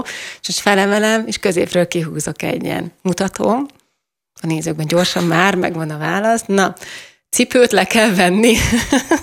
Ugye a cipőlevevéssel kapcsolatban kétféle terrorizmus létezik. Az egyik az, hogy ki mit szeretne, és annak az ellenkezője a terrorizmus. Van, aki kötelezően leveteti veled, és van, aki meg nem szeretné, hogy leved, illetve amikor te maga a vendég vagy, akkor is ragaszkodhatsz az egyikhez, mert számodra a levevés az kényelem, a tisztaság fenntartása, a higiénia, lehet, hogy itt gyerek van, lehet, hogy lehet, hogy viszont lehet, hogy kutya van, és akkor meg nem, leven, nem levenni Igen. akarod, hanem fenntartani. Továbbá ugye megtöri, a, mondjuk az illető előírt egy dresszkódot, hogy nála a vendégség lesz, és csokornyakkendőben kell jönni, viszont a cipőt le kell venni, és az a komplett hülyét csinált belőled. Ö, azt hiszem, hogy mind a kettőhöz érvényes ragaszkodni, és nem az egyik vagy a másik érvényesebb, hanem ha valakinek a lakásában hát mész be, akkor az egy, az, az én, egy érvényesebb Én ha valahova pozíció. bemegyek, akkor ott annak ö, a szabályainak megfelelően fogok cselekedni, ami a ház tulajdonosának vagy a vendéglátomnak a szabálya, mert hogy én megyek hozzá. Tehát az, hogy én otthon hogy csinálom, az teljesen a, a, a saját dolgom, és azt nem feltétlenül kérdőjelezheti meg bárki, hiszen akkor az az én otthonom, viszont hogyha én máshol megyek, akkor az övét fogom figyelembe venni egyébként. De hozzád is jönnek, ugye, és nem egyedül vagy otthon, és akkor meg te vagy az, akihez jöttek. Hát azért mondom, hogy, hogy, hogy olyankor én, mint házi gazda vagyok, aki szerintem ezt meghatározza, hogy nálam cipő fent, vagy cipő lent. Nálam egyébként cipő lett, csak mondom egyébként. És pont... Akkor mindegy, akkor... Már nincs miről beszélgetni. De azért én szeretném elmondani, hogy a múltkor, és köszönöm szépen, hogy akkor mostantól kezdve átadtad nekem ennek a e, műsornak a vezetését, már most nem is tudom, hogy szabad ilyet mondanom Kérlek, ezek én vagyok a vendég, és nem rólam van. Szóval képzeld, hogy volt olyan, amikor jött hozzánk a villany, nem a vízóra leolvasó, vagy a gázszerelő, már nem is emlékszem pontosan. És nálam a cipőle az tényleg házszabály, tehát én szeretem azt, hogy az előszobában. Én ezt hozom magamról, magammal otthonról, tehát nem tudom, hogy működhet -e egyébként a, másképpen. A, a, a, csak munkát végezni érkezőkkel Igen, szemben. És megkértem, hogy megtenni, hogy leveszi a cipőjét. Engem nem zavart volna, még akkor sem, hogyha sajtszagú a lábad, de a tisztaságot, meg a hát, fehér... az őt zavarja. Igen, hát vélhetően igen, ha ezt tudja magáról, nem mindenki tudja, ugye. Viszont láttam, hogy nem tetszik neki. És ez meglepett engem, hiszen mégiscsak ő jött az én mhm. otthonomba, ahol mondtam, hogy hát ne haragudj, de éppen egy hasonkúszó kisbabám van, aki utána itt fog végigmenni, tehát ez az egyik. A másik pedig felajánlottam azt neki, hogy akkor adok két szatyrot, és húzza a lábára, ha nincsen nála lábzsák Na, szerintem például. ezt el kéne fogadni, mert egyébként mindig úgy vagyok fel, hogy jöjjön, csináljon, amit akar, és azt az útvonalat majd fel fogom takarítani, mert hogy hány címre megy, mennyire kényelmetlen neki. Eleve itt is van egy olyan, hogy te fogadod a, nem tudom, a otthoni, de jó, a rend, tisztaság és olyan ruhában, és nem, nem vagy koszos, ő meg a melós ruhában, kánikulában, a hatodik címen leizzadva, és akkor úgy látom, nem vesztettél még eleget a méltóságodból, szeretném mezitláb kérni ugyanezt. Tehát, hogy van ebben, van ebben valami. De, hogy, de, de, de a másik fel... válsz tényleg? Tehát azért hogy? méltóságveszt, és tényleg mesztelennél válsz, hogyha a cipellődet le kell Nézd, lehet, hogy, ö, lehet, hogy lyukas az okni a kérdés, hogy miért, de lehet, hogy az. Vagy, vagy volt nekem egy kollégám, éppen ö, filmet forgattunk, és akkor mit tudom én, 25-en beszabadultunk egy nagyobb lakásba, és ott kérték, hogy cipőt le, Persze nyilván a végén kitakarítunk, de akkor is, és a, a srác mondta, hogy nagyon büdös a lába.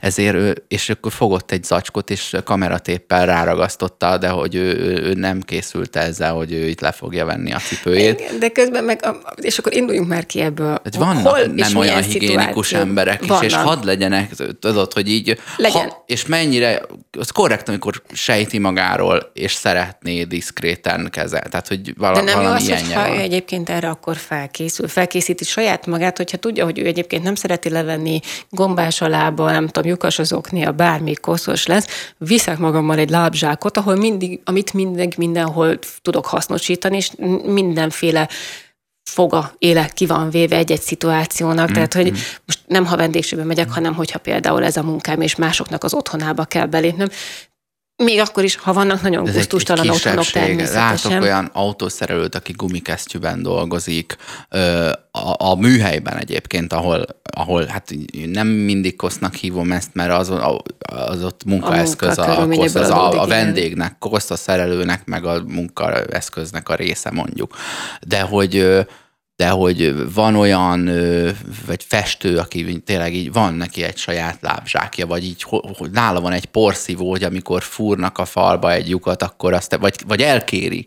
És volt ilyen kollégám, akivel nem tudom, olyan több kilométer kábelt húztunk ki, és ő is ilyen volt, ilyen nagyon tüktig, a kis kötegelőnek így levágja a végét, hogy az a, izé, a, a, a zsinórok, madzagok úgy mennek, hogy nem keresztezik egymást, de szerintem nagyon ke- kevés ember ö, tekint ugye ö, arra, hogy munka, szakma, sőt, foglalkozás, munka, szakma, hivatás, mesterség, uh-huh. de egy, érzel egy ilyen lépcsőzetességet ebben is, hogy ö, mi a viszonya a, az ő pénzkereséséhez, hogy ő szeretné-e úgy, hogy ha itt valaki ezt kinyitja négy év múlva, amikor ő már ott sem dolgozik, akkor így eszébe jusson, hogy nyú, azért a Béla gyerek Na, de azért elég ugye különbséget volt. kell tennünk tényleg szerintem munkahelyi körülmények között, meg otthoni körülmények között. És hogyha én munkahelyi körülmények között vagyok így, hogy mondjuk másoknak az otthonában bemegyek, akkor szerintem ez működőképes lehet. Most két lábzsákról beszélünk, nem egy bonyolult dolog. Ha meg otthoni körülményekről beszélek, akkor is fel tudok arra készülni, hogy legalább egy pár olyan zoknit keresek, ami akkor nem lyukas, mondjuk, vagy két, vagy felemás, tök Vagy mindegy. mondjuk a lyukasat egyből kidobom, de itt ugye felmerül, a, de ugye nem akarok igen. én senkivel zoknikat vetetni, mert mondjuk 800 forint, és hogy abból vehet izé, hat zsemlét, tehát hogy így ö, így Jó, hát- tartózkodnék attól, hogy mások pénzét be, beosszam, hogy zokni. Úgy azzal kezd, hogy kezdődjön. ne legyen egy lyukas zoknia se. Jó, de szerintem itt azért most érzik a ri- Meg az az okni iróniát. egyébként is lyukas Nézzük, nem, az egyik oldalán. Ja, hogy Tehát, valahol be kell nem lábat. zokni volna, Tényleg. hanem labda. Ez Nem, én azért azt gondolom, hogy ha, ha, ha a saját komfortod múlik ezen, akkor legyél felkészült arra, hogy ha a házigazda tőled azt kéri, hogy vedd le majd a cipődet, akkor azt megfelelő körülmények között tud megtenni. Hogyha pedig nem kell levenned a cipődet, akkor az meg tök jó, mindenki boldog és örül. De ugye arra kell felkészülni, hogy mi van, ha le kell venni a cipődet, és akkor ebben legyél előrelátó. Igen, neked ez ilyen neuralgikus Hát, ha neked pontod. fejlővésed, Én voltam persze. két irodában, egy, egyik üzlettársamnak ilyen tetőtér volt kialakítva, hogy a teljes tetőtér szint, mert dolgoztak meg 12-en. És le kellett ott le kellett venni a cipőt, és ilyen csinosban rendezvényszervező lányok, akik azért ott így nézzenek úgy ki, mert majd megyünk az ügyfélhez, meg izé, de itt meg le kell venni a cipőt. És aztán egy, egy egyensúlyosabbat is találtam, egy nagyon menő szép irodában, ahol programozók dolgoztak, mit tudom én, 70-en, ott a vendégnek, a melósnak, mindenkinek le kellett venni a cipőt, de volt ilyen tök jó, mint a bowlingnál, ilyen zárható cipős kabinet, de hogy könyörgöm, egy, egy munka, egy, egy iroda, ahol azért így megfelelsz valamit, tudod, ez a smart casual, Igen, vagy valahogy ingben jársz, meg hosszú nadrágban, és akkor le kellett venned a cipődet. Az olyan volt, hogy nekem most ezzel éppen nincsen gondom, de de azt hiszem, hogy a munkahely az, az egy cipős hely. és ezért nehéz eldönteni, amikor a, a, a szerelő jön hozzád, mert ő végig a munkahelyén van. Olyankor a értem, lakásod az ő munkahelye. Tehát a- te vagy a tulajdoni lapon, vagy a bérlői szerződésen, de hát olyankor az ő munkahelye belóg oda. láb, zsák, két szatyor, bármi.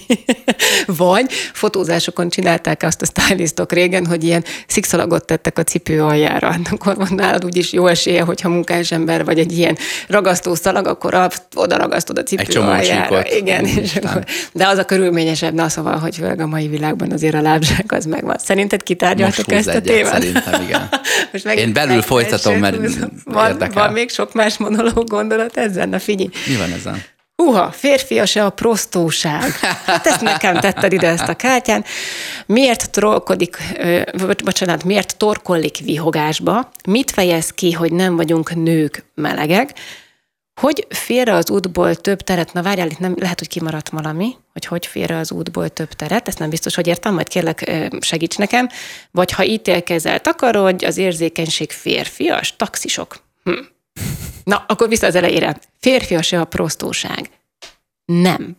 A prostóság eleve nem férfias. A, prostóság az a legalja szerintem. Miért vagyunk egyáltalán prostók, vagy miért gondoljuk azt, hogy az erénynek számít bármilyen szempontból, hiszen a prostónak Nem lenni- gondolom erénynek, a férfiasság sem feltétlen erény, hanem az egy körülmény, a, a, tudod, a nemethez tartozásnak a jellemzője, amiből vagy több, vagy kevesebb ö, ö, jegyet mutatsz be.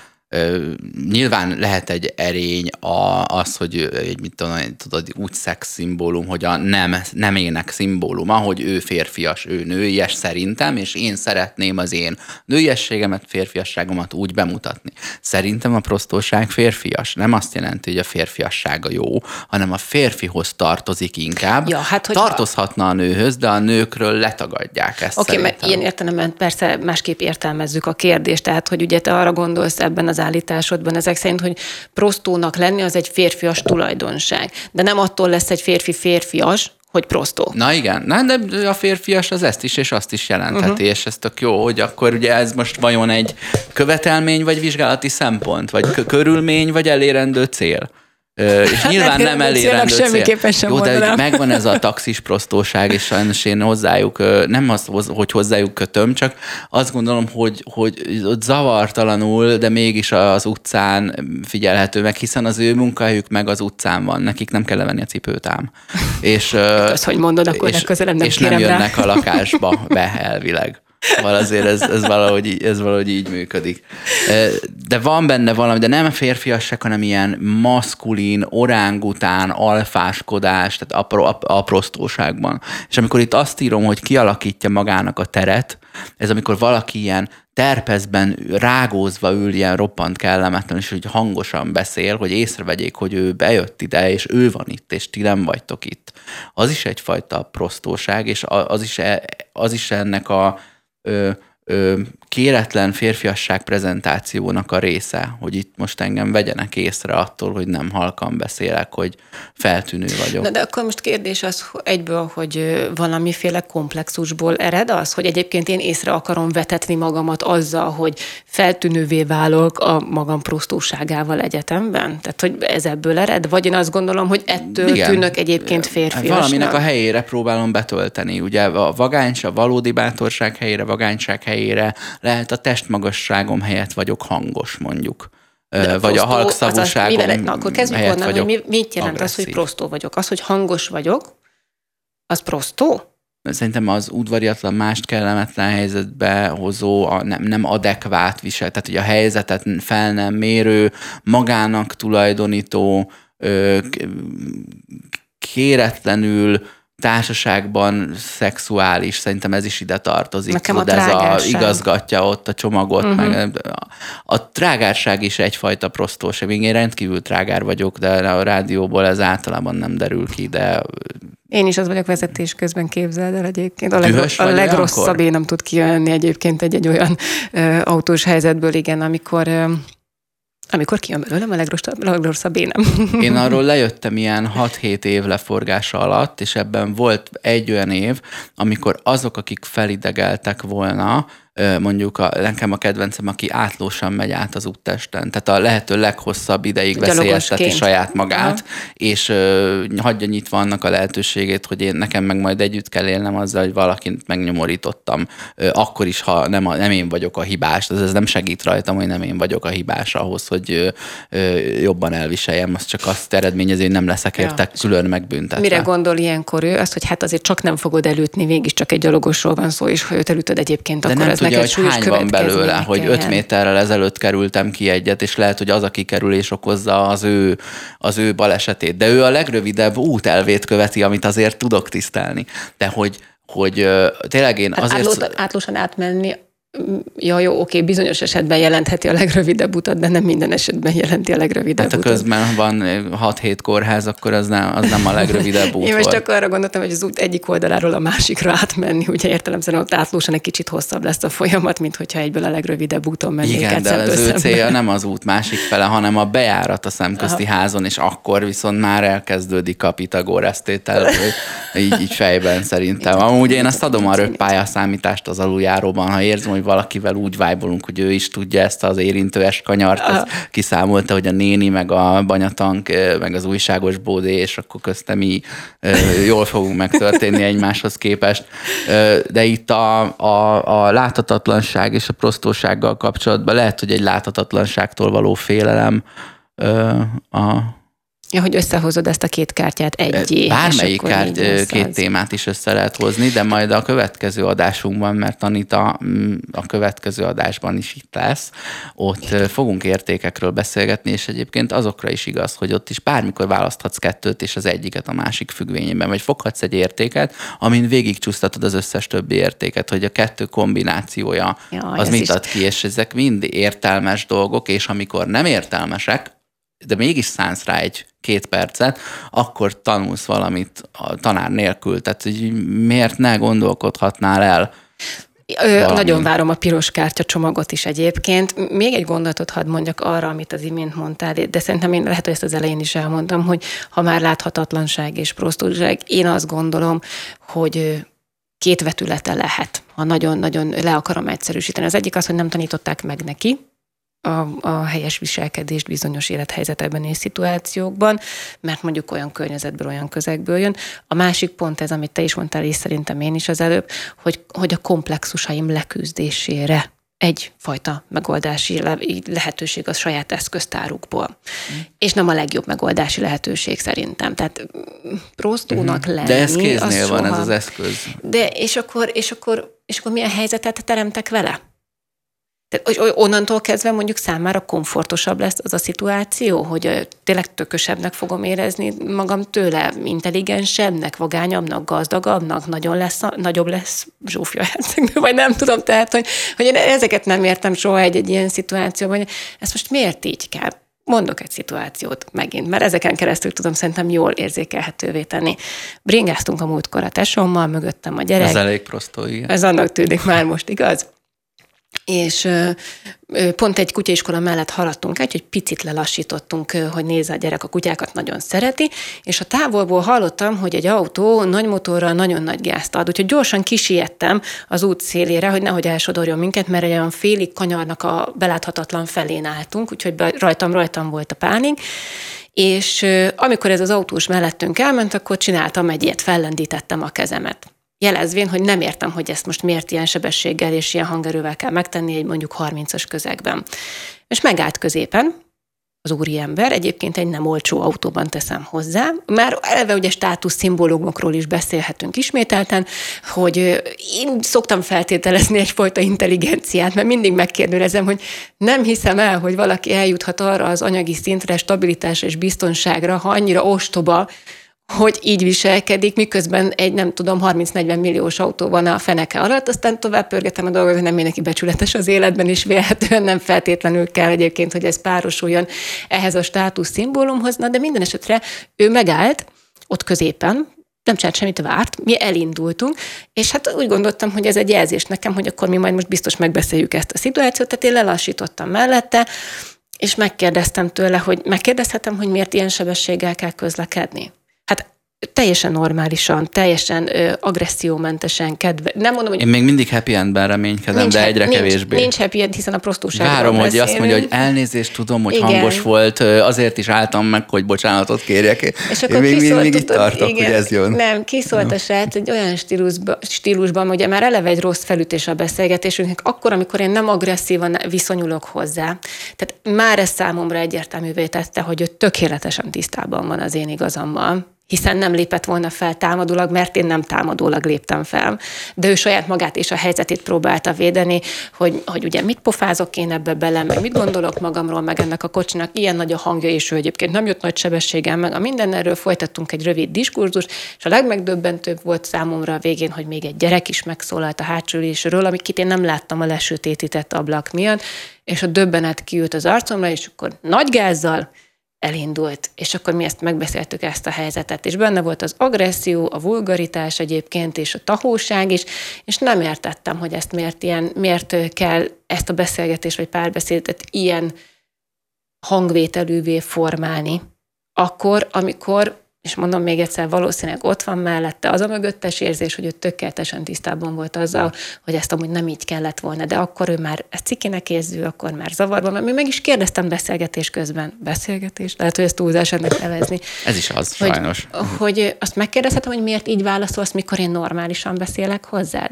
És ez volt az, amelyik ponton elgurult a gyógyszere, és megkaptam azt, mm. hogy nem vagyok egy terézanyu, és elment az úriember. Tehát, hogy, hogy még ráadásul meg is húzkodtam a, a, az ördög bajuszát ezzel, hogy rátettem valószínűleg egy lapáttal az, hogy ha én tudok normális lenni, te is megpróbálhatnád, csak hogy ő zsigerileg volt alkalmatlan erre abban Aha. a minutumban. De látod, ő, ő például ö, zavaró, önző, trágár, hangos, ö, magának szeretné azt a többet a, a mondjuk az autó alatti útpályánál ő többet szeretne betölteni, és erre jó a hang, hangosan beregő motor, meg egy csomó ilyen dolog van. Ugyanakkor szeretne megélni valami szabadságot, összekeresett annyi pénzt, vagy jövedelmet, vagy bár, vagy lehetőséget, amiből ez az autó, ez a rendelkezésére áll, de nem élvezheti eléggé, mert, mert te emlékezteted rá, hogy nem vagy szabad, mert a szabadságod mások szabadságáig tart, és hogy mi is itt vagyunk. Ráadásul mindezt egy ilyen higgadtan, de mégiscsak felkérdezed, ahol ő a gyerekké válik, te pedig a tanárrá, és akkor így, így szembesül azzal, hogy hú, akkor mégsem élek olyan szabad életet, és tudod, mit rohagy meg, hogy emlékeztettél erre. És tehát jól, te, jól teszed, de mi van, ha azt állítom, hogy a, a te követelésed a nyugalomért, az ugyanolyan bántó az ő számára, mint az ő szabadság követelése a te nyugalmaddal szemben. Tehát itt van az, amikor a két ember akarata messzi egymást, és mind a kettő. Tehát őt zavarja az, hogy, hogy a tiéd könnyebben védhető, érvényesebb, mert ez egy ilyen kanonikus izé, Megint hogy szituációtól függ. Tehát, hogy én szabályai. ugye ott veszélyben éreztem magam, és legfőképpen ugye a gyerekemet, aki egy biciklinek a hátsó ülésén ül bukós isakban, mert sok olyan szülő van, aki úgy bringáztatja a saját gyerekét maga előtt, hogy még bukós isak sincsen rajta, amit nem szoktam érteni. Tehát, hogy, hogy ugye számomra az egy veszélyforrás volt, ahogy ő megnyilvánult ebben a szituációban, és én erre a veszélyre szerettem volna ugye felhívni teljesen kultúrált módon az ő figyelmét. Ami ugye azért volt döbbenet számomra, hogy mindeközben szülő, mint ahogy az ugye kiderült. Tehát kell, hogy érzékelje saját maga is azt, hogy mik azok a helyzetek, amikor megpróbálom a lehető legjobb tudásom szerint a legjobban megvédeni a saját gyermekemet. És én érzem, értem, hogy ő felsőbbrendű ebben a gépjárműben, és ő úgy érzi, hogy övé a világ, de hogyha egyébként erre van szüksége, akkor az gyakorolja a megfelelő közegben, kint a Hungaroringen én, vagy én nem tudom. Tehát, hogy az együttélésnek, megint csak ez itt a lényeg, az együttélésnek szerintem vannak alapvető szabályai. Én azt gondolom, és az egyik az például. Vannak, ilyen. de ez már az előző órában is eszembe jutott, hogy jóval kevesebb ö, valóban mindenki által betartható, betartandó szabály van, mint amennyit gondolunk. Mi mindig összemossuk a saját elvárásainkat a valódi normával, vagy egy valódi olyanhoz, amihez legalább a legkis, legnagyobb kisebbség tartozik, ha nem is a többség és ezeket így nehéz ám elválasztani egymástól, hogy mi az, ami ténylegesen, mondjuk az, hogy nem öljük meg a másikat, azért az a többségre igaz, a katonára nem mondjuk. Tehát, hogy van az a szituáció, ahol az elváráshoz tartozik, vagy a hóhérra bármilyen szomorú is ez, hogy ilyenre is, izé, hogy ennek is van egy tere, de hogy tőle pont azt, hogyha ő nem öli meg, akkor rontotta el tőle az az elvárás, hogy így hát végezzen ki valakit. De vannak bizonyos dolgok, amikben így egyetértünk, hogy azért kell vízhez jutni, meg, meg élelemhez jutni, vagy nem tudom, akkor ez, ezek, ezek ilyen ezek ilyen normák, de például az, hogy a cipőt le kell levenni, vagy nem, azok, azok preferenciák, és nem, nem normák, de, de megosztó dolgok, mert uh-huh. ez egy bináris ké, ké, két pólusú dolog, mert a cipőt azt vagy levenni lehet, vagy nem levenni lehet. De ami, ami egy olyan dolog, ami, amit 67 féle módon lehetne, hogy mondjuk hogy hordod a sapkát, abban, abban ugye az egyes táborok, akik leteszik a, leteszik a garast, vagy a voksukat egy mód mellett, azok egyre kisebbek, mert akkor ő ott a legnagyobb tábor az 6%-ot képvisel az egészből, míg a cipőlelvevés és le nem vevés az ez 50-50. Értem, hogy mire akarsz utáni, nem biztos, hogy vannak univerzálisan értendő szabályok, vagy legalábbis a szabályok egyébként pont erre hivatottak létrejönni, hogy valamilyen értelemben mindenki számára ugyanazt jelentse, és ugyanúgy gyakorold is annak a betartását. Tehát, hogy mondjuk ebben az esetben, ami példát én mondtam, szerintem a Kressz egy ilyen. Na de a prostóságra ez most csak egy szituáció volt. Női-férfi viszonylatban számtalan ilyet tudnék mondani, amikor én váltam láthatatlanná azért, mert például nő vagyok, és amiért ugye ő saját magát, meg a himsovinizmusát, meg a biztonságérzetét, meg az egóját ugye sokkal magasabb polcra tudta tenni, azért, mert úgy beszélt velem, hogy ez már-már megalázó volt, udvariatlan és illetlen. És egyébként szerintem ez is prostóság például. A kettőnk közül a prostosságot én képviselem, köböl Anita volt a vendégem, és a következő adásban vele folytatjuk. Nos, élőben jó fej? Senki a kezében van a rádiózás. Én általában szeretem, amiket csinálsz. De most iratkoztam le. Hát én nem tudom, mi van az országban, de itt semmi komoly dolgok nincsenek. Milyen műsor az, aminek a címében benne van, hogy élő, aztán nem is élő? Akkor nem is jó fej. Na jó, ennyire lehetett komolyan venni. Alkosan gondolkodás, szürkállomány, bla bla bla bla. És akkor engem néznek hülyének? Isten áldja meg, fiam. Köszönöm, hogy zavartam, nem akartam.